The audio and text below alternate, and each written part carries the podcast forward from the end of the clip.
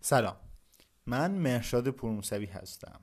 الان اردیبهشت سال 1399 این اولین تجربه من در تولید محتوا ویرایش و پخش پادکست در تمامی نرم افزارهای پادکسته که به اشتراک میذارمش.